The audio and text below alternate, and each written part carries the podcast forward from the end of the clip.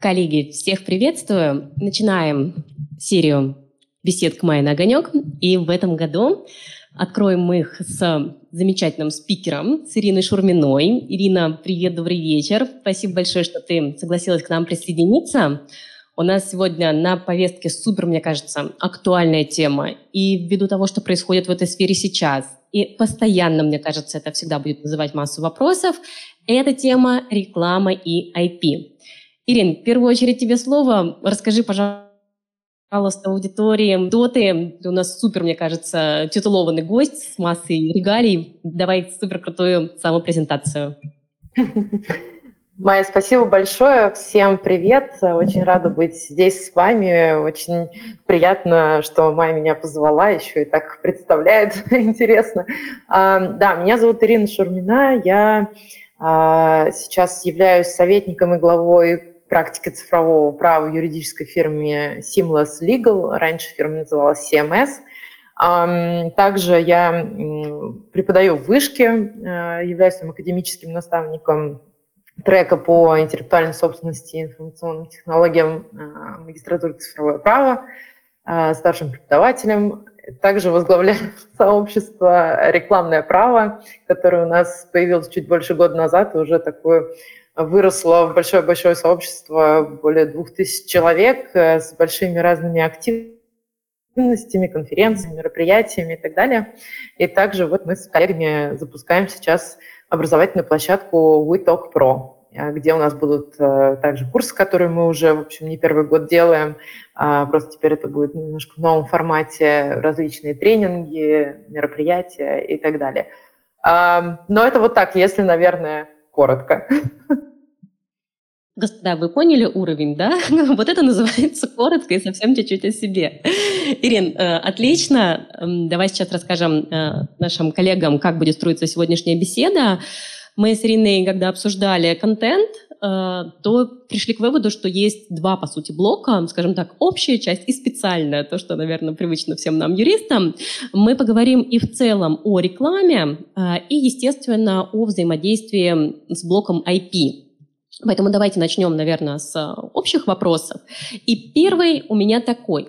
Ирин, вот смотри, э, у нас в постановлении Пленума Верховного Суда, да, 10 которое для нас ключевое, содержится разъяснение о том, что использование средств индивидуализации в описательных целях, да, в общепотребительном значении, оно исключает вопрос о нарушении, потому что нет индивидуализации товаров и услуг. И возникает ключевой вопрос, а где же вот та граница между рекламным сообщением и информационным?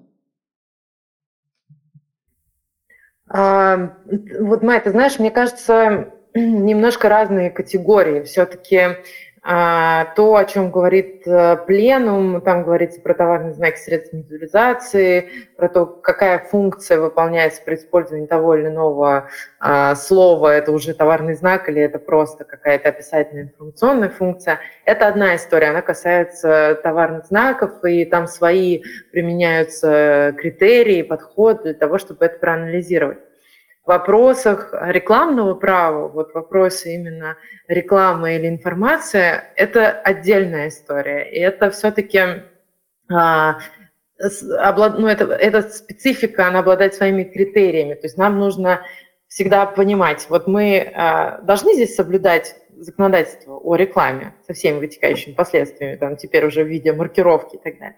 Или мы не должны соблюдать а, рекламное законодательство. И здесь анализ идет по тем критериям, которые есть а, в законе о рекламе. Там их э, два ключевых.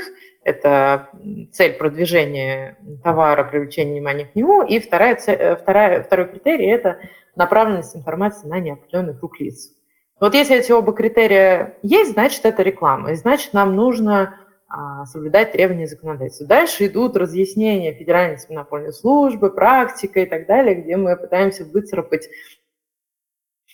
такие ровности, какие-то намеки на то, что вот это все-таки не является рекламой, например, там информация на сайте о компании, о ее товарах, о партнерах и так далее. А вот там какой-нибудь баннер, например, на, там, на том же сайте, который привлекает внимание к конкретному товару, это уже реклама. Вот мы в рекламном праве оперируем скорее такими а, понятиями, и, наверное, они несколько иные, чем в вопросах товарных знаков, потому что товарных знаков мы скорее будем смотреть. Это все-таки а, употреблено в каком-то общеупотребимом значении этого слова, а, или это все-таки указание на конкретный товар, а индивидуализируется ли здесь товар его производителя или нет, то здесь как бы другая плоскость, а, нежели чем вот в рекламном. То есть ты считаешь, что это не две стороны одной медали, а все-таки совершенно разные да, истории? Просто для меня всегда была такая трактовка, что если мы не можем признать определенное сообщение рекламным, то когда мы будем говорить о способах использования товарного знака по 1484, то у нас же получается просто этого использования нету в рекламных целях. А получается, что остается? Остается описательный характер. И здесь тогда вопрос вот этой ответственности, он теряется. То же самое, думаю, наверняка слышала про кейс Добрынинский, когда торговый центр да, у себя разместил информацию о том, что продается такая продукция, правообладатель пришел с претензией, потом сказали, что нет, здесь э, она абсолютно неправомерна, потому что это просто информирование э, посетителя торгового центра о том, что есть здесь определенный производитель, да, и определенная продукция Мне кажется, продается. Мы здесь уже скорее про исчерпание права, как будто говорим, товарный знак. Если а здесь же торговый, продает... торговый центр не продает, он же не продает. Там просто есть, условно говоря, точка Добрынинского. Сам Добрынинский продает. Но мне кажется, это очень близко к э, случаям, когда есть э, исчерпание права. Ну, понятно, что не то же самое, да, то не являемся обладателем этого товара, потому что мы его продаем дальше или там мы не распространяем и так далее. Но все равно, то есть в торговом центре есть э, а, есть какой-то магазин, и там торговый центр может рассказывать своим потребителям о том, что у нас есть вот такие вот магазины. Но, Май, ты знаешь, может быть, в каких-то случаях это и будет двумя сторонами одной медали? Не знаю. Надо смотреть на примеры. Я вот человек из практики, совсем из практики. Я э, больше 10 лет работаю в консалтинге, и я в абстракции вообще как бы не рассуждаю. Я, э, вот мои коллеги, которые в чате «Рекламное право» сидят, знают, что я практически каждый раз на каждом мероприятии, на каждый вопрос и так далее говорю, дайте посмотреть, что конкретно вы имеете в виду. Вот в связи с чем у вас возник такой вопрос – Потому что в вопросах рекламного права всегда контекст, формат, содержание имеет огромное значение. Мы не можем просто... Знаешь, что ты мне сейчас скажешь? А, ну вот смотри, ну можно же просто там написать, что в этом торговом центре есть такой-то магазин. И я себе это представлю вот ну, простым информационным сообщением. А окажется на самом деле, что там э, такое написано, и такое есть там привлечение внимания к этому там магазину и так далее, что здесь мы уже зайдем на плоскость э, рекламы. Поэтому каждый раз я очень прошу внимательно нам посмотреть. У меня просто был опыт с клиентами, такой очень большой, большой клиент, а, и там коллеги из отдела маркетинга, они все время пытались преуменьшить а, масштаб своей рекламной кампании, ну, чтобы как бы снизить градусы, чтобы юристы подрасслабились и как бы не сильно вникали. И они все время говорят, да, у нас там, один раз пришли, говорят, у нас там будет э, висеть такой плакатик, он будет в спальном районе висеть, вообще, знаете, ну, как бы, ничего особенного. Вот согласуйте, пожалуйста. Ну, слава богу, мы там научный опыт, мы все равно внимательно посмотрели, мы там выверили все формулировки и так далее, а потом мы обнаружили этот маленький а, плакатик. На а, билборде на третьем кольце 10-метровым, э, такой огромный, около Москвы-Сити, который сиял на всю округу. Поэтому я не Тут верю. Ты понимаешь масштабы, да? Да, поэтому я всегда, всегда хочу в это смотреть и никому на слово э, не верю. Вот вы себе это представляете как маленький плакатик в спальном районе, а я себе это представляю как э, билборд. И я, поэтому мы, наше восприятие, оно может отличаться, когда мы просто на слова ориентируемся лучше. Я тебя прекрасно понимаю. Это да, всегда, когда говорят, можете там примерно сказать, какие перспективы. Сначала присылайте все документы, mm-hmm. все материалы дела, потом будем смотреть. Хорошо, а, давай все же с тобой немножечко поговорим о теоретических каких-то вещах, потому что показывать и конкретные мы сейчас макеты с тобой рассматривать не будем. Давай поговорим а, о том, какие вообще требования у нас предъявляются к рекламе. Потому что наверняка все-таки при такой насыщенной практике с твоей стороны ты видишь какие-то основные ошибки, которые допускают э, лица, да, что категорически делать нельзя. Вот, может быть, ты каждый раз видишь, тебе приходит доверитель, говорит, Ирина, ну можно, вот мы чуть-чуть, мы там в уголочке что-то напишем. А ты говоришь, нет, нельзя. Вот что такое самое-самое, чего все хотят, но чего делать не стоит? Да, отличный вопрос. Э, на самом деле требований общих таких к рекламе их много, там и достоверность, и добросовестность, и наличие всей существенной информации и так далее. И э, это все, по сути, такие лидеры нарушений, но, наверное, любимое, с чем часто э, приходят и что вообще часто обсуждается, там, особенно с отделом маркетинга, это какие-нибудь сравнения там все хотят сказать, что они самые лучшие, самые прекрасные, а, и с большим удивлением узнают, что, оказывается, так делать нельзя, а, и что там маленькие звездочки где-нибудь в углу а, недостаточно. Ну, то есть это какие-то прописные истины для юристов, которые занимаются рекламным правом, ну, то есть мы уже сто раз э, встречали такую практику и знаем, что говорит по этому поводу ФАС, э, считая там э, маленький текст под звездочкой фактически отсутствующим, и поэтому там сравнение будет некорректным. Но для коллег из маркетинга или даже для коллег-юристов, которые не так глубоко, может быть, в рекламном праве, это обычно большой сюрприз. Ну и, конечно, это такая красная тряпка для Федеральной антимонопольной службы и для конкурентов потому что они, конечно, идут сразу э, жаловаться. Ну, либо они а... сами начинают этим злоупотреблять, чтобы э, как бы не идти жаловаться. Но это действительно такая большая-большая категория спора. Давай пробежимся по конкретике. Я думаю, что, наверное, лидирует что-нибудь из серии «самый лучший» или «просто лучший». Это, наверное, угу. самое распространенное, да, что пытаются в рекламные сообщения? Лучший, да. Лучший, номер один, э, лидер, ну, вот такие вот э, совершенная форма, какая-то превосходная да, степень, а, которая говорит о том, что да, вот это самый-самый лучший. И, а, в принципе, это, ну, если у вас есть действительно на это какое-то подтверждение, это отлично. Лидер, да, лидер на рынке России. Но возникает вопрос, а лидер по какому критерию? Может быть, лидер по продажам, может быть, лидер по Э, выручки, может быть лидер по количеству произведенных каких-нибудь упаковок. Лидеров может быть очень много. Кто определил, что вы лидер? Это какое-то независимое исследование, премия или ну что? Да? Вот не вы же сами решили, что вы лидер.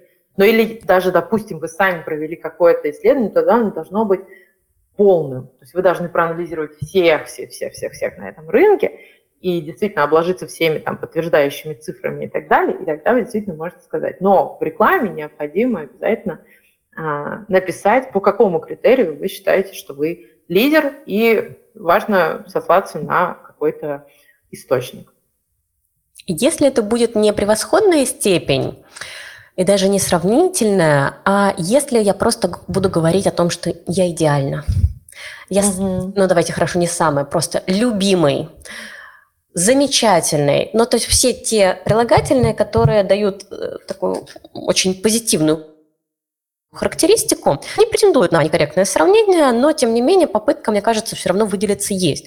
Вот про идеальный я не случайно говорю, мы как раз недавно, на, мне кажется, только на прошлой неделе у тебя в чате это обсуждали, угу. что здесь совершенно спокойно, проблем нет. А есть ли какие-то такие пограничные слова, по которым этой сравнительной превосходной степени нет, но все же ФАС их не рекомендует использовать, и по практике мы знаем, что это опасно. А, ну да, действительно, идеальный. На самом деле, ну, тоже надо смотреть контекст. Вот я сейчас скажу, один, один кейс был недавно, э, мы его постоянно на курсах у нас разбираем. Э, такой слоган «Только лучшие курочки становятся петелинкой». Вот э, лучшие, понятно, сразу слово «триггер» Но здесь такой контекст. Только лучшие курочки становятся птеньками. То есть как будто бы ну, отбираются лучшие курочки из э, курочек, которые там выросли, выросли, и они становятся под брендом петельника. Ну, конечно, петельника здесь говорил о том, что а, ну, а в чем проблема? Они тоже могут отбирать только лучших а, курочек, как бы, из тех, что у них есть, и Мы же не лучшими продавать. называем, да? Просто говорим, что Да, мы же не себя лучше, да, а курочки лучше. Но а, вот целый экспертный совет был проведен в Федеральной антимонопольной службе, и в итоге большинство голосов это было признано нарушением. А, поэтому, да, ну со словом «идеальный», наверное, было бы немножко попроще, но тоже как бы надо смотреть контекст. Можно так завернуть, что и слово «идеальный» будет а, в какой-то превосходной, ну, как, как будто бы в превосходной степени. А, есть еще слова типа «волшебный», например. А, вроде как ничего страшного, да, ну, волшебный, волшебный. Но тут э, тоже очень важно, чтобы потребитель, например, не вводился в заблуждение, потому что слово «волшебный» можно употребить так, что потребитель будет ждать каких-то чудес, э, я не знаю, от этого там какого-нибудь крема, например. Ну, условно, то есть э, э, великий могучий наш русский язык э, не позволяет ни Федеральной антимонопольной службе, ни уж тем более мне, сказать, какие слова точно окей, а какие точно не окей. Вот э, в каждом конкретном случае это анализируется, более того, на Федеральная, Федеральная антимонопольная на свои экспертные советы приглашает лингвистов, которые дают свою оценку. И иногда эта оценка, она весьма как бы удивительна э, для нелингвистов. И ты так слушаешь, думаешь, и действительно, ну, конечно, нет тут никакой проблемы, или наоборот, проблемы есть. Поэтому каждое слово, оно может выглядеть совершенно по-разному и квалифицироваться совершенно по-разному. У нас было любимое мое дело, которое э, я вела, ну не вела, вела, я участвовала в нем в команде в начале своей карьеры. Это было дело э, Кнор и Маги, когда э, Кнор, ну, компания Unilever, а, они когда известны такую рекламу, а, никакой магии там говорилось. Только там проверенный рецепт, никакой магии. А коллеги из Nestle, которые да, с товарным знаком магии, они как бы посчитали, что, во-первых, здесь используется их товарный знак, во-вторых, здесь есть некорректное сравнение, недобросовестная конкуренция. В общем, полный пакет проблем. Дело рассматривалось в трех инстанциях в суде. Э, коллеги из НСТ не пошли в а, Федеральную антимонопольную службу, они сразу пошли в суд, потому что вот усмотрели там еще и нарушение прав нотариальных знаков. Поэтому рассматривалось все сразу в суде. И в трех инстанциях а, удалось отстоять эту рекламу и доказать, что здесь нет никаких нарушений. И что слово «магия» – это общеупотребимое слово, а, и это э, слово, более того, которое употребляется часто в контексте кулинарии. И конкретно главный герой вот этого ролика – это был известный такой повар на тот момент Алексей Зимин. А это как сейчас э, Константин Ивлев вот, э, на пятницу. Да, вот э, сейчас, тогда это был Алексей Зимин, такой популярный кулинар. И он там в своих книгах и где-то еще он упоминал слово «магия». И мы вот собрали, и собрали мнение лингвистов, и собрали мнение там психологов и так далее, которые сказали, ну да, действительно, магия, как бы употребимое слово кулинарии и так далее.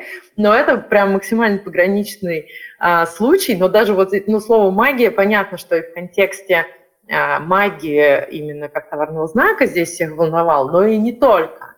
То есть никакой магии здесь анализировалось еще с точки зрения русского языка. Вот, поэтому... Давай я тебе коварный вопрос здесь задам. Давай. А когда реклама разрабатывалась, маркетологи-то что закладывали в этот текст? знаешь, а мы присоединились к этой, ну, как бы, компании только когда они уже начали в суде э, вот, э, спорить. Поэтому мы, наверное, знаем, что закладывалось. Но, наверное, что-то закладывалось. я не знаю. Мы не пытались интересоваться, мы просто защищали их с правовой точки зрения. Мы, да? Ну, мы, да, ну, как бы, я, ну, я, честно, я даже не помню, спрашивали ли мы, потому что, ну, а, а что сейчас уже делать? Нам уже надо защищать интересы от того, что мы будем знать, что они на самом деле что-то туда закладывали, нам как бы легче от этого не станет. Поэтому, легче кажется, точно не станет, да. Ну, красивый, красивый кейс, мне кажется, здесь, э, безусловно, эта созвучность сыграла определенную роль, но я за то решение, которое получилось, с той точки зрения, что все-таки вот эта история с общеупотребимостью, она работать должна, иначе мы в какой-то момент просто упремся в то, что нам нельзя э, никакое слово русского нашего языка да, использовать в рекламных кампаниях, потому что это может быть чревато претензиями от правообладателей mm-hmm. товарных знаков. Э, Ирин, ну я предлагаю сейчас сделать такой прям вдох-выдох, Э, давай, наверное, мы сделаем маленький блиц-опрос перед тем, как перейти к самой горячей теме по маркировке, которую, думаю, все ждут. Э, маленький блиц-опрос, правила очень простые. Это то, что просто позволяет нам узнать тебя чуть побольше. Есть два варианта ответа, тебе нужно выбрать что-то одно. Готова? Давай, давай, интересно.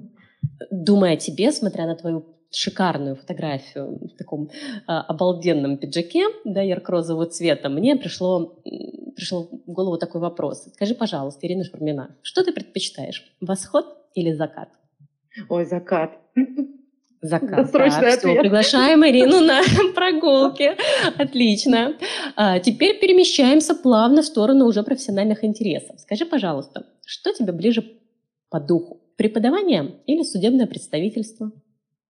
Преподаванию. Угу. А Я если бы ты... Это прям, да. прям твое? Укрепилась. Да, да, да. Точно. Я думаю, что твоим ученикам в этом плане точно повезло. И, наверное, кстати, оппоненты в судах тоже выдохнули, поэтому здорово.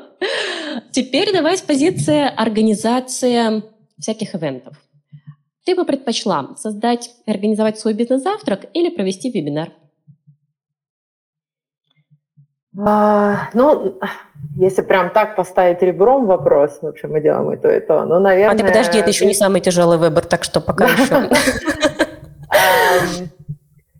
Ну, наверное, если прям мне сказали, вот ты можешь только одно провести, я бы, наверное, за бизнес-завтрак, а, потому что живое общение, ну, конечно, нам всем очень сильно помогает. Греет. Хорошо.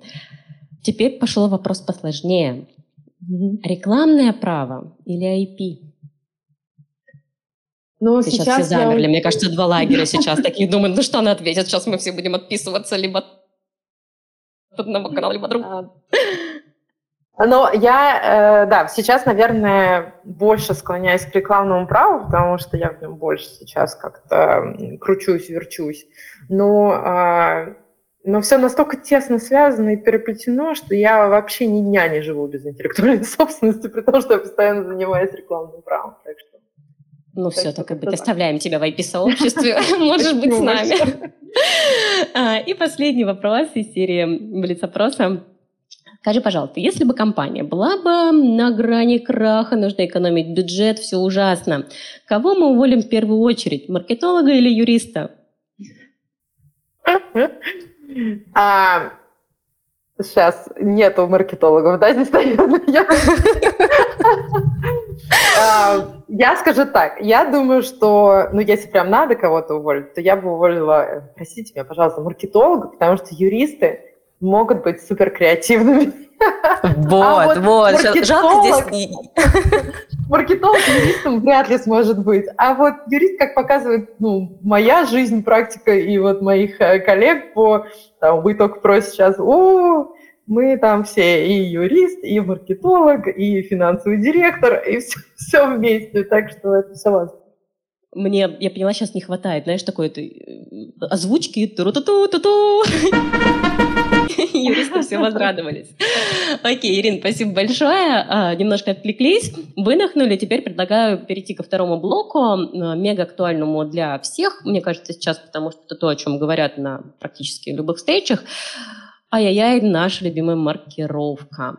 Давай э, кратко представим, что э, среди наших коллег не все знают и не все сталкиваются именно с рекламным правом. Давай такой прям короткий ликбез. Э, Почему это вообще появилось и для какой сферы? Да, а, на самом деле маркировка появилась не в один день.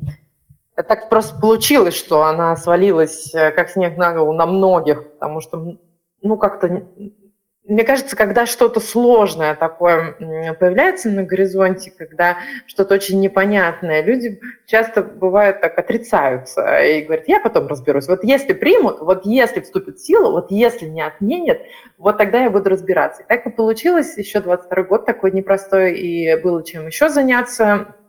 И получилось, что к сентябрю 22 года, когда, собственно, вступили в силу требования маркировки интернет-рекламы, а многие подошли неподготовленными. И до сих пор мы видим коллег, которые, к сожалению, ну, либо совсем не понимают, о чем идет речь, ну, либо понимают, но все еще находятся в стадии отрицания или депрессии, а надо уже, в общем, переходить к принятию.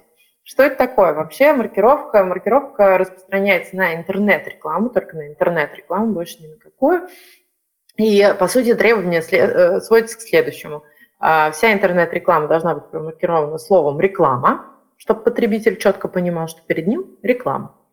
Там должны быть указаны сведения о том, кто является рекламодателем, чтобы все понимали, кто, собственно, эту рекламу заказал. И дальше сложная часть, техническая часть. Вся эта реклама должна предварительно быть зарегистрирована в операторе рекламных данных. На нее должен быть получен идентификатор или токен, по-разному их называют. Этот токен должен где-то появляться вместе с этой рекламой. И потом, после того, как реклама уже размещена, по ней нужно подать отчетность, опять же, в оператор рекламных данных, и потом это все пойдет в э, Роскомнадзор, в специальный единый реестр интернет-рекламы. Вот такие как бы четыре условно требования, если так совсем укрупнить, обобщить, вот это и есть а, маркировка. Почему это появилось? Есть разные мнения о предпосылках, но из того, что знаю я, и то, что слышала я во время, когда это именно обсуждалось как законопроекты, идея была в том, что нужно добавить рынку интернет-рекламы прозрачности. Я думаю, сейчас многие говорят, надо добавить э, рынку интернет-рекламы какого-нибудь геморроя. Нет, э, прозрачности. Суть была в этом, потому что... Вот можно я сразу спрошу, Кому эта прозрачность-то нужна?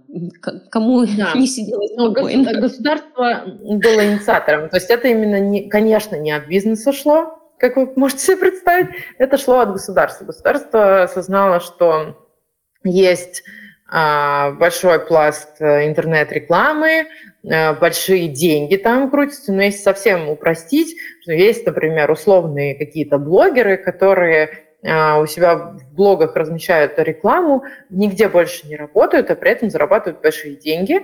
А государство при этом было не очень уверено, что за всех этих а, больших денег платятся вот такие же большие налоги. Это одна из предпосылок, то есть фискальная такая цель, это одна из целей этого э, регулирования. Но Ах, как вот кто во всем виноват, а, это да. все вот эти вот.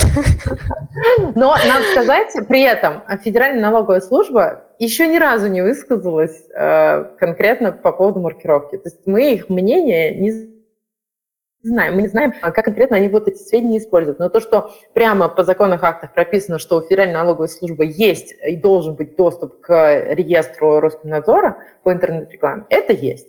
Ну, то есть мы совершенно точно понимаем, что они туда смотреть будут. Вопрос, когда и как именно. Вот. Но это, наверное, такая стиму, такой стимулирующий фактор для всех все-таки в этом сейчас э, разобраться.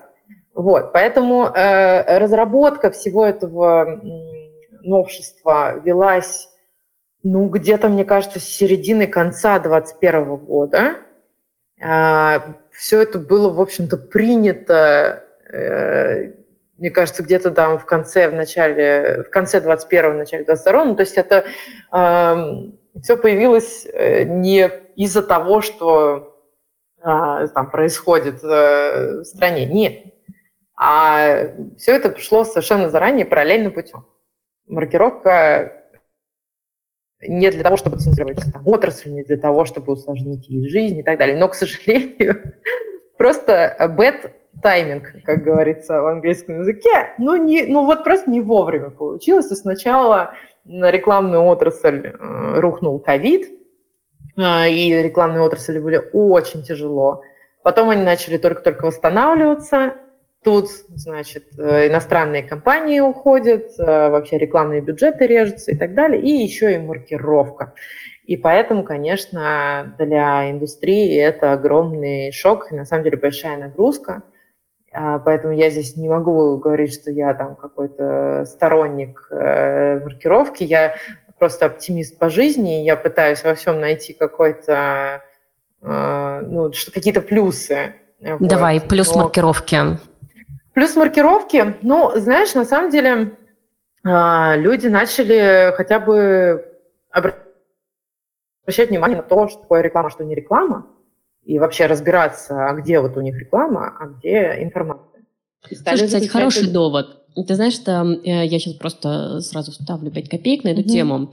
Мы в IP очень много говорим о том, что ай-яй-яй, какие противные патентные тролли, они всем мешают жить, они просто ходят, зарабатывают деньги, э, все ужасно.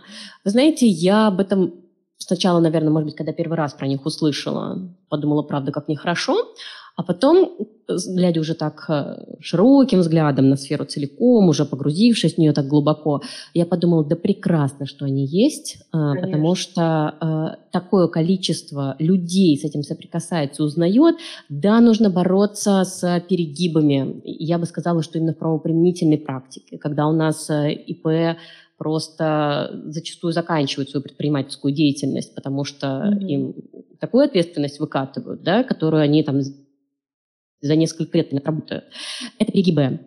Но э, в целом-то очень правильная история. У нас люди хотя бы стали интересоваться тем, что такое интеллектуальная собственность как ее защищать, чего делать нельзя, а что из этого, наоборот, можно вынести. Поэтому, мне кажется, с точки зрения рекламы, это ты права, что для отрасли, наверное, определенный толчок для развития точно. Ну уж если у нас появился э, рекламный чат, да, в котором просто и днем, и ночью, появился кажется, до этого. вопросы. Но ты смотри, как он выстрелил сейчас и заиграл, что там просто огромные вопросы. на самом а, деле, да, сейчас вот мы пока не ушли от патентных троллей, на самом деле я здесь поддержу и тоже хочу э, вставить 5 копеек, потому что буквально а, вчера дописывала позицию судебную по патентному спору, который мы ведем, и там есть тоже раздел по злоупотреблению правом патентным контролем. Я еще раз перечитала э, решение СИПа, а, а, доктрину там, Новоселову, которая писала про патентный троллинг, и подумала, вот благодаря этой теме мы вышли на какие-то глобальные материи о том, а вообще зачем интеллектуальная собственность нужна, а вообще зачем, вот где грань а, между какой-то монополией и дозволенностью. Ну, то есть это очень интересная тема. Я просто, когда училась в Мюнхене, получала ЛЛМ, а, степень магистра. Я училась как раз а, в Центре интеллектуальной собственности при Институте Макс Планка в Мюнхене. И там вообще все было построено вокруг соотношения интеллектуальной собственности и конкуренции. Я туда ехала в 2014 году и такая думаю, а почему они вообще эти два параллельных понятия вместе рассматривают? У нас как принято, есть антимонопольный регулирование, есть интеллектуальная собственность, и они там друг друга исключают. А там все это рассматривалось в совокупности. И вот как раз все эти вопросы по поводу конкуренции, по поводу злоупотребления доминирующим положением или наоборот, это все там изучалось. И мы только сейчас, благодаря патентному контролю, доходим до вот этого уровня аргументации выводов судебных решениях, которые были а, тогда, вот, ну, которые нам тогда рассказывали профессора. Там были.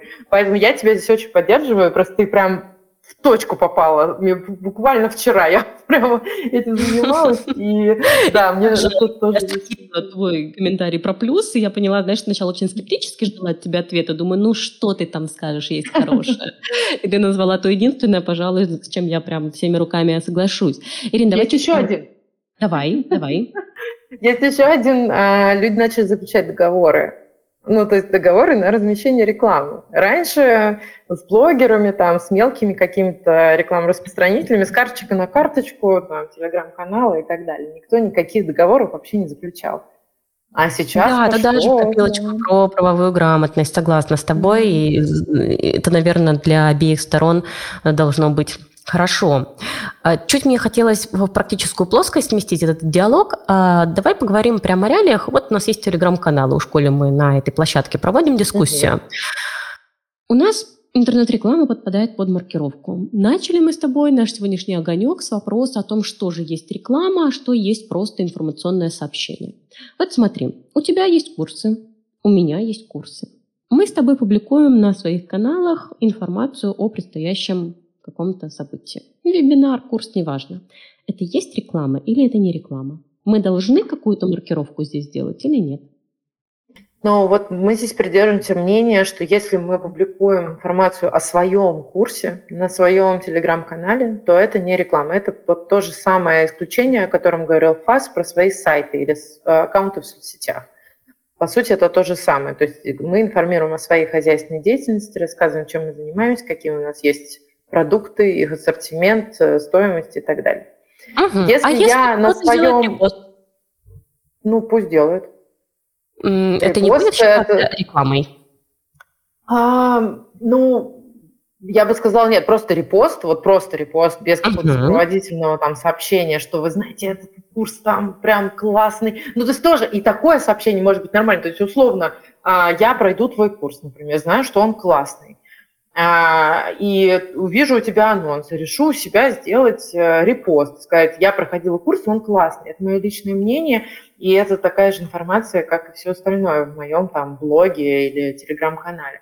Но если, ну, на самом деле мы как потребители очень хорошо знаем разницу, где вот мы видим, что это рекламный пост, а где это все-таки вот такое какое-то личное мнение, или ты, например, меня читаешь на курсе, ты как спикер хочешь рассказать, например, про этот курс. Все это ну, такие материи, которые в целом э, нам как потребителям понятны. И здесь потребителям по... понятно, а ФАС как на это реагирует? ФАС э, смотрит с точки зрения среднестатистического потребителя, и с точки зрения вот оценивания рекламы там тоже подходы как мы примерно с вами как потребители видим. Ну, конечно, чуть больше там через призму критериев и так далее. И, конечно, если у нас там на самом деле будет какой-нибудь договор, в котором будет написано про размещение рекламы, Фаста рассмотрит, э, там, запросит и посмотрит на это, то, конечно, будет сложнее говорить, что да нет, это вовсе не реклама, это информация и так далее. Но вот э, если на самом деле это просто там какой-то отзыв честный мой, например, или твой, и, или что-то такое, то это не реклама. Но вот если я там никакого отношения к своему курсу э, не имею, у меня будет такой стандартный, например, пост, э, вот у Майи запускается такой-то курс, э, приходите и получите еще скидку по такому-то промокоду, подписывайтесь здесь и так далее, ну, это, конечно, будет рекламой, и здесь оспорить это будет крайне сложно. А как же быть, если я, например, такую рекламу не заказывала, как автор курса, кто-то решил такое написать. Подарок мне сделать. Ну, слушай, в конце концов, мы действительно здесь многие в таком комьюнити юристов, я шире бы сказала, даже не просто по сфере там IP или реклама, и знаем друг про друга действительно, что у кого-то есть классные продукты. Э, честно могу захотеть вот поделиться и сказать, что знаю там еще промокод, ну, предположим, не специальный, который был создан для меня, а какой-то есть, я увидела его в сети и говорю, вот смотрите, курс. ФАС приходит ко мне и говорит, ай-яй-яй, подождите, это реклама, очевидно реклама. Вы там не спикер, вы этот курс не проходили, вы просто его рекламируете. Приходит к тебе. А вы говорите, а вы говорите, а, личное я, мнение? Например, я рассказываю, да, это мое личное мнение, мой личный канал. А, я знаю этих людей, и это мое личное мнение. Я считаю, что это не реклама. Но опять, мне надо было бы посмотреть на, на формулировку. И это я тебя понимаю. понимаю. Да, личное Хорошо. мнение, оно всегда как-то транслируется все равно. С курсами более менее разобрались. А с взаимными пиарами. Тоже постоянная история в Телеграме, что каналы рассказывают друг про друга, у кого-то может быть релевантная целевая аудитория, про которую может быть актуально рассказать да, про определенную сферу. А, это бывает э, один канал на один канал, бывают подборки. Вот это мы как квалифицируем? Реклама или нет? Вот это мне совсем сложно без примера сделать. Я э, не очень представляю, есть ли какой-то универсальный механизм, э, как люди друг про друга рассказывают. Я только вижу, что все друг другу ходят, что-то пишут. Да, но Э, то есть надо тоже смотреть. Э, я вижу, например, ну даже да, кстати, в телеграм-каналах я вижу, как кто-то рассказывает про чей-то а, профиль, например, ну или про чей-то телеграм-канал. Но, честно говоря, как правило, это просто выглядит как э, реклама и ничего больше. Вот, то есть это не, ну, не какой-то там личная рекомендация или еще что-то. А, uh-huh. Ну вот бартерные какие-то истории, это все равно реклама. То есть даже если там нет денег, оплаты, это все равно может быть признано рекламой. У нас такого критерия, как платность, нету в законе. И ФАСТ оказывается просто ни за что в жизни они не признают, что только платное какое-то размещение является рекламой. Потому что они знают, что бывают бесплатные размещения рекламы. Вот, ну, поэтому конечно, все зависит бывает от... бартер совершенно разный. Да, я понимаю, mm-hmm. что безвозмездность, она не всегда, э, точнее так, возмездность не всегда связана с э, деньгами. Это могут быть какие-то да. другие истории. Хорошо. А, давай, если уйти в сторону от э, Телеграма в пользу сайтов. Практически у всех mm-hmm. компаний есть любимая страничка, наши клиенты, наши партнеры.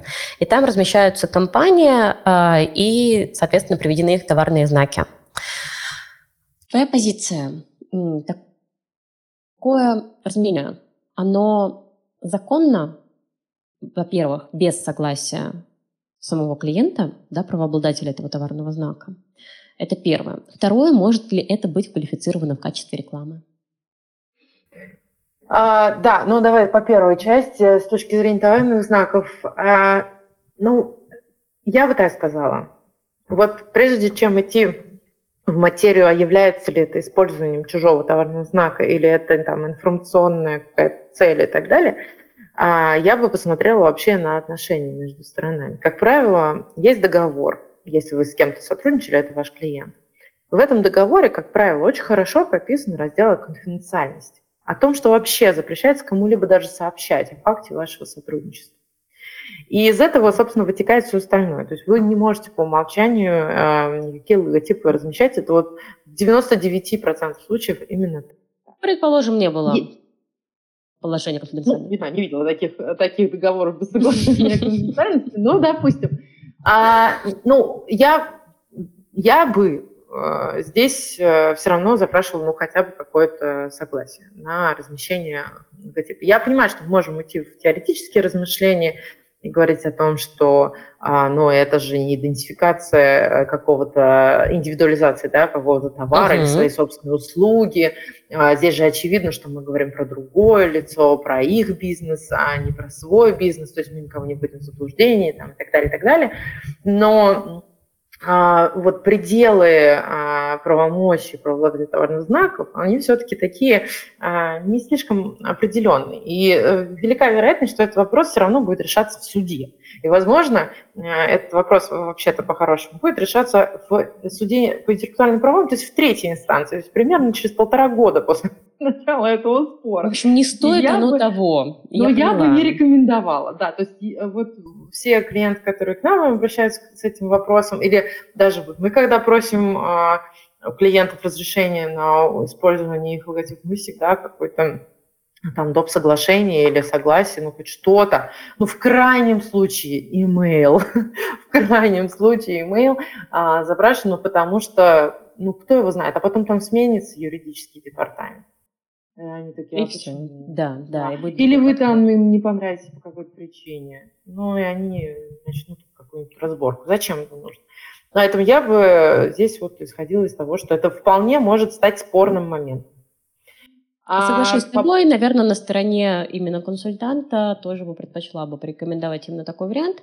Но, честно тебе скажу, окажись я в таком споре, а, я бы всей душой хотела я отстаивать Э, того, что это не нарушение. Вот да, да, не, я, мое глубочайшее я убеждение, помню. если да. в сторону убрать конфиденциальность и говорить да. только об IP, я считаю, что здесь нарушения нет. Я тоже, я тоже так считаю, честно говоря, я бы тоже отстаивала эту позицию. Э, и вот я говорю, с теоретической точки зрения вообще всячески за то, что это не нарушение. Но мы живем в таком мире. Окей, давай поговорим о еще одной, наверное, такой очень актуальной для э, всех теме. Это товарные знаки в рекламных акциях. А мы Очень с тобой часто. не поговорили про то, являются ли товарные знаки рекламой, вот если мы у себя размещаем. А, о, давай, расскажи. Вторая, вторая часть вопроса, да, вот да, да, да, много да, сейчас просто об этом говорят, действительно, вот надо ли маркировать секцию с нашими клиентами где мы размещаем логотипы значит, клиента. А, ну, короткий ответ – нет, не надо, нет, это не реклама. А, это как раз информация о том, что вы работаете с такими клиентами, вы их здесь никак не продвигаете. А, ну, если только вы не выделяете какого-то одного клиента и не рассказываете, что вообще у них самые вкусные, я не знаю, продукты, и приходите вот на их сайт и покупайте.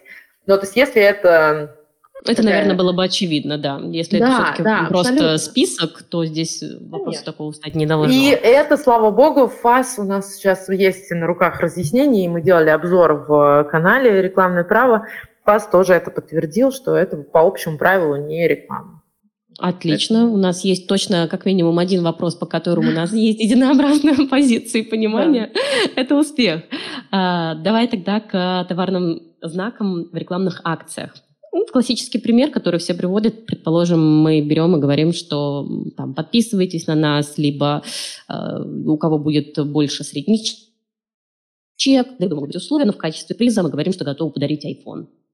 Может быть, любая другая mm-hmm. продукция, неважно. Мы используем для продвижения себя, да, для привлечения внимания к своей продукции, товар другого бренда, и мы его, получается, используем репутацию, которую он приобрел, да, там iPhone все хотят. Насколько это законно? Вроде бы исчерпание права, о котором мы с тобой говорили, да? У нас все был куплен, mm-hmm. это наш экземпляр, мы вольны его дарить кому хотим. Но нет ли здесь какой-то истории с паразитированием? Я понимаю, что у нас здесь нет такой прямой какой-то нормы, которая нам бы запрещала это паразитирование. Mm-hmm. Но вот ты вообще здесь видишь какой-то м, повод к возможной э, претензии со стороны правообладателя? Или здесь точно не подкопаешься, и совершенно спокойно мы можем использовать, не спрашивая никаких несогласий, ни лицензионных договоров, ничего? А, ты знаешь, вот отличный вопрос, и он а, примерно как про логотипы партнеров на сайте. То есть на практике вот ответ будет тот же самый. Я бы вот не, не рекомендовал, потому что я знаю, что, например, э, тот же самый Apple, про который ты сейчас говоришь, что они довольно-таки чувствительны к этому.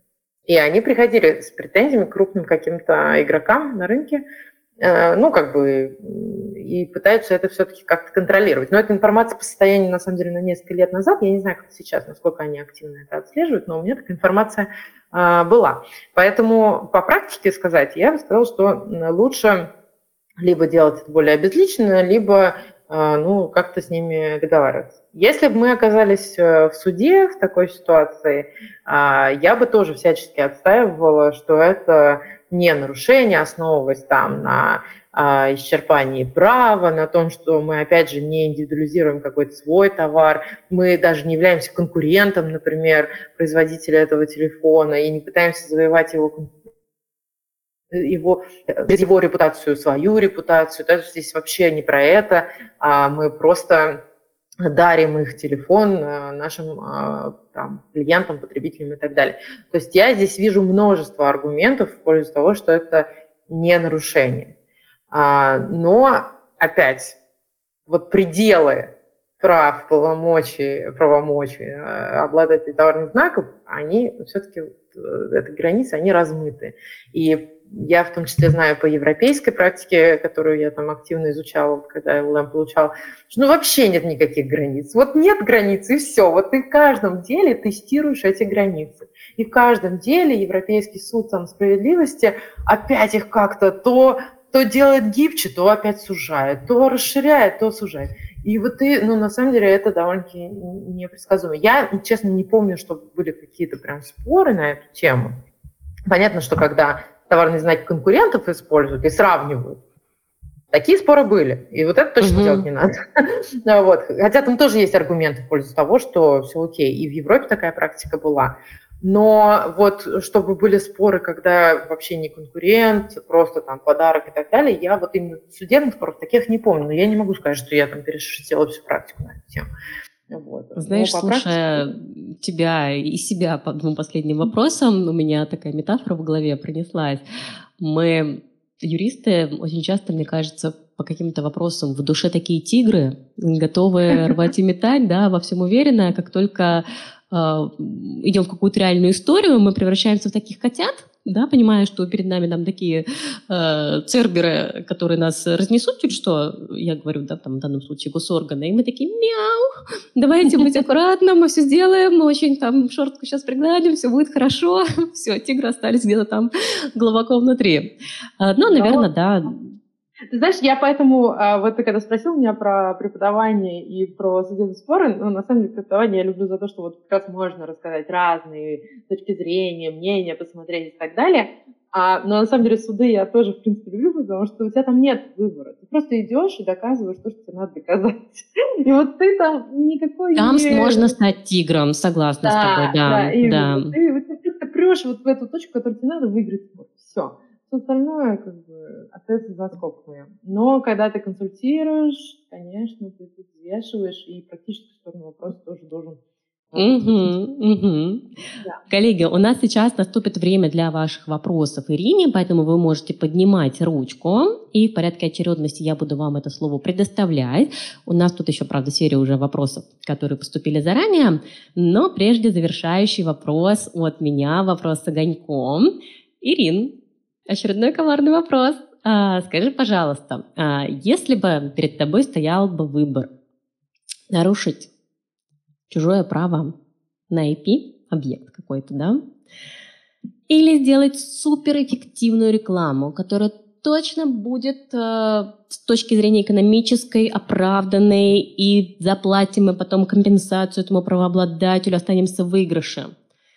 Я сейчас говорю не тот ответ, который бы ты, наверное, давала бы как консультант, а вот твой личный выбор. Ты бы какой сделала? Ну, я все-таки испорчена правом интеллектуальной собственности, и э, мне кажется, в такой ситуации я бы все равно пошла по добросовестности. Вот как ни крути, я убеждена, что можно добросовестно сделать очень классную рекламу. Тогда но просто более того, Да, но более того, ты знаешь, я просто считаю, что э, недобросовестный маркетинг все тоже видят, и уже люди настолько все-таки умные. Ну, смотря какую целевую аудиторию мы миллион, да, но я все-таки ориентируюсь на умную целевую аудиторию, и их это тоже раздражает. Но это сразу какое-то удешевление, какое-то не знаю, неприличное поведение. Поэтому я за интеллигенцию и интеллектуальную собственность. Мне кажется, это надо вынести будет заглавие за интеллигенцию и интеллектуальную собственность. Отлично. Ирин, тогда бежим по вопросам э, в то оставшееся время, которое у нас есть. Первый вопрос был от Анастасии. Скажи, пожалуйста, а, Анастасия встретила точку зрения, что реклама-распространитель не может быть привлечен к ответственности за нарушение авторских прав в рекламе, поскольку он на ее содержание никак не влияет, и он фактически это произведение не использует. Да, он просто ему дали, он это использовал. Uh-huh. Но в судебной практике Анастасия приводит э, другой пример э, и, соответственно, говорит, что как же нам быть и какое ваше мнение по этому поводу. Да, отличный вопрос. На самом деле есть э, ключевое, мне кажется, дело, э, дело перекрестка. Уже ему много лет.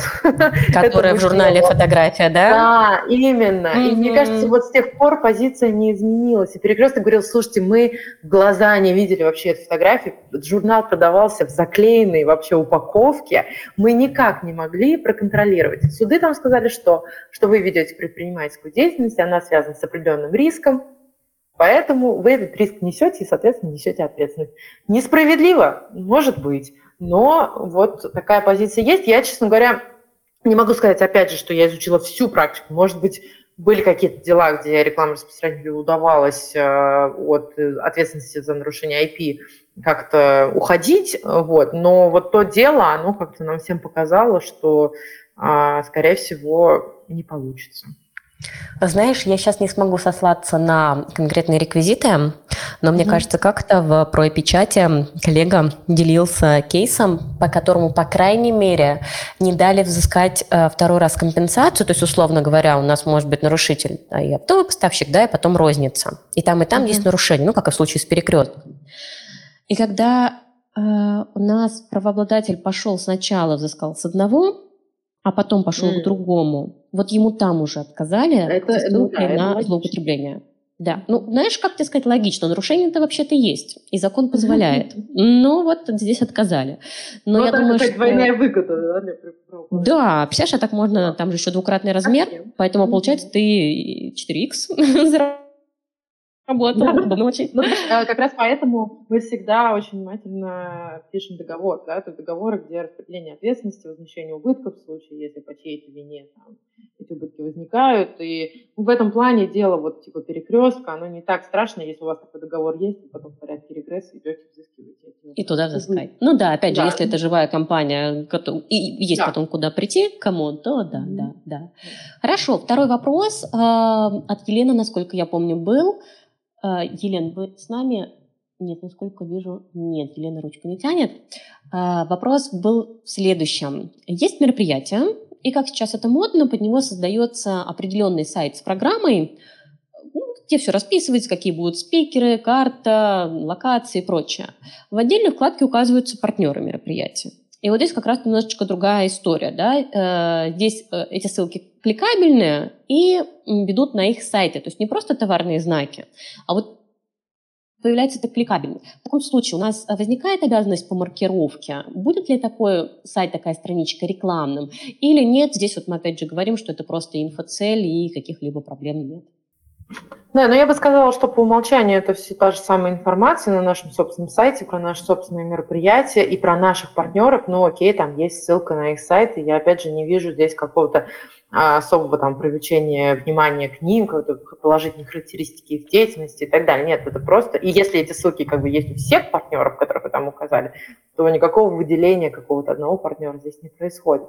Но лендинг лендингу рознь, надо, конечно, смотреть, если он весь там в баннерах, я не знаю, может быть, в каких-то случаях такой лендинг может быть а, рекламным, но я вот фантазирую. Я, честно... Вот юрист до мозга костей, конечно, заметили, да? Вот при каждом ответе идет оговорочка, мне посмотреть нужно.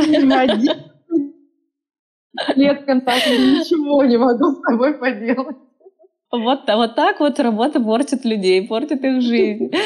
Но на самом деле абсолютно правильно, да, и рекомендация всем коллегам никогда не верьте автору вопроса на слово, всегда требуйте документы. Хорошо, у нас Денис тянет ручку. Денис, э, дала возможность говорить. Задавайте, пожалуйста, свой вопрос.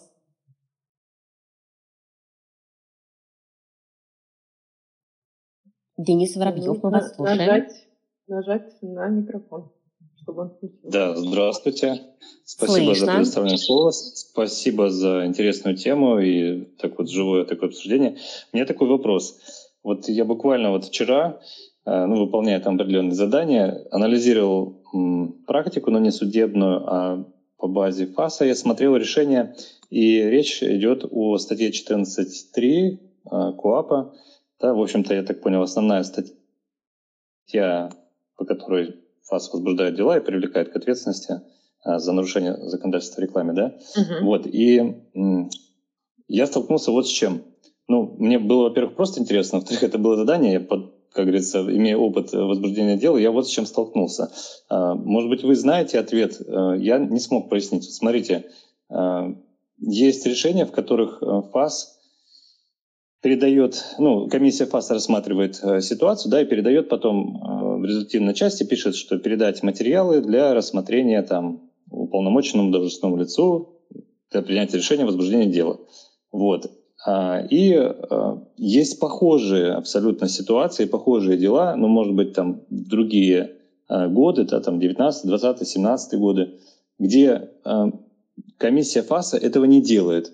Вот. И я не смог понять, почему так, но я, в частности, охватывал рекламу, которая дается в интернете, знаете, а именно там с участием Гугла и Яндекса. Вот. И, может быть, вы, ну, как-то имея такой обширный опыт, э, как-то можете объяснить это просто, где там логика, где, где тенденция, где какая-то связь, почему в одних случаях они передают на рассмотрение, то есть, ну, фактически там понятно, что дело состоялось потом, да, дело возбудили, оно там э, к чему-то привело. А в каких-то даже не прописывают этого. И, и это касается и того же Гугла, где они пишут, что он вот здесь вот мы передаем, а здесь не передаем. Это Денис, не только давайте... московские фаст, а вот разные. Давайте уточним. А вы говорите об определении о прекращении дела или определении об отказе возбуждения дела? Или Нет, говорите о решении комиссии ФАС и последующем передаче для возбуждения именно административного дела? Ну да, ну вот смотрите, дела сами с собой это не возбуждаются, должно быть основание да, для возбуждения, мы все это знаем. То есть какая-то информация или что-то это. Вот у ФАСа, я так понял, система построена так, что первично они рассматривают ситуацию, да, либо сами выявили, либо им там жалобы кто-то обратился, тот же конкурент, например. Вот. И они по результатам выносят решение, и в решении прописывают один, одним из пунктов, да, например, а, там, направить материалы уполномоченному должностному лицу для рассмотрение вопроса о привлечении к ответственности. Угу. Все, я а вас поняла. Случаях они этого угу. не пишут просто, я понимаю, что в принципе-то и дела дальше не было. Но я спрашиваю с оговоркой, э, естественно, в пределах срока давности. Срок давности год у нас, как известно, угу. Может быть, вот вы знаете, в чем, где логика, почему здесь делают, а там не делают, и вот как так? Угу. Спасибо. Ну, давайте, да, здесь уточню по процедуре. В принципе, сначала ФАС получает какую-то либо жалобу, либо заявление, либо собственной инициативе а, может возбудить дело, вносится определение о возбуждении дела. А потом а, комиссия ФАСТа дело рассматривает, там, запрашивает документы, про, проходит заседание комиссии, те стороны тоже могут прийти, там, представить свои какие-то аргументы. И, соответственно, по результатам рассмотрения этого дела комиссия либо выносит определение о прекращении дела, если они все-таки не увидели нарушения, или они выносят решение а, по этому делу. Но это решение комиссии ФАС. А, а есть еще следующий этап – это а, административное производство по наложению административного штрафа. И это, ну, так криво, может быть, немножко сделано, но это как бы дополнительный маленький шажочек. Но фактически, а, если комиссия ФАС приняла решение, рассмотрела дело, приняла решение о том, что нарушение есть, предписала там прекратить нарушение, то есть, например, снять рекламу и так далее, то дальше, ну, наложение штрафа и вообще вот этот процесс как бы административного дела, он происходит достаточно быстро, и э, повлиять на него практически невозможно. А, и, скорее всего, ну, как в большинстве случаев э, штраф накладывается. А почему в каких-то случаях вы не увидели в решении именно комиссии а, э, указание на то, что передать им документы для возбуждения административного дела, я, конечно, не могу ответить, и более того, я вам не могу гарантировать, что в итоге-то административного дела не было. Возможно, оно все равно было, просто это происходит просто на основании того, что вас нашли нарушение, и дальше это дело возбуждается в самом ФАС, просто в другом департаменте вот это административное дело а, рассматривается. Такого, чтобы не накладывался штраф а, в каких-то случаях, ну, я встречала такие случаи, скорее большое-большое исключение – там малозначительность, может быть, или еще какие-то основания, а, но, как правило, все-таки штраф э, накладывается в случае нарушения. У нас в рекламе института предупреждения там для юридических лиц, по-моему, вообще нет. Поэтому а, тут таких исключений практически не бывает. Вот. Но э, я понимаю ваше удивление, и, э, к сожалению, решение ФАС – это вот иногда не а, единообразны вот в таких формальных вещах, и мы встречаем некоторые расхождения. Надеюсь, что я смогла ответить на ваш вопрос. Ирина, спасибо. Вот, если вы позволите, можно я чуть-чуть в принципе уточню? Денис, если, простите меня, я предложу вам перейти для обсуждения и дальнейшей дискуссии в чат. А, просто у нас по времени э, закончилось э, да, по регламенту то время, которое отведено на нашу беседу. Я на самом деле с восторгом слушала вас и в какой-то момент поняла, что я совершенно отключилась от того, что у нас огонек и какое-то официальное мероприятие. Ты знаешь, Алина, это получилось настолько вкусно, естественно и как-то очень по-теплому, что ли. Я тебя безмерно за это благодарю. Мне кажется, мы поднимали очень разные темы, да, и какие-то отчасти философские, и поговорили о конкретике, и не только в теории, каком-то правовом регулировании, но и рассмотрели отдельные ситуации, которые возникают у коллег, и на вопросы ответили. Поэтому мое огромное тебе спасибо, огромная благодарность за то, что ты согласилась прийти, и мы с тобой все это обсудили. Я Спасибо. очень надеюсь, что вы продолжите эту дискуссию на других площадках. Где не, не теряйтесь, обязательно задавайте вопросы. Ирина в этом плане супер коммуникабельная и с радостью всегда отвечает. Майя, спасибо большое. Мне тоже было очень приятно, интересно. Коллеги, спасибо кто нас, всем, кто нас слушал, кто будет слушать записи. А, супер формат. А, желаю удачи и дальнейшего процветания и каналу, и формату. Очень здорово. Спасибо за интересный вопрос. Остаемся все оптимистами и всегда просим предоставить материалы для оценки. Это девиз от Ирины Шурминой. Господа, всем успехов, хорошего вечера. Спасибо, пока-пока.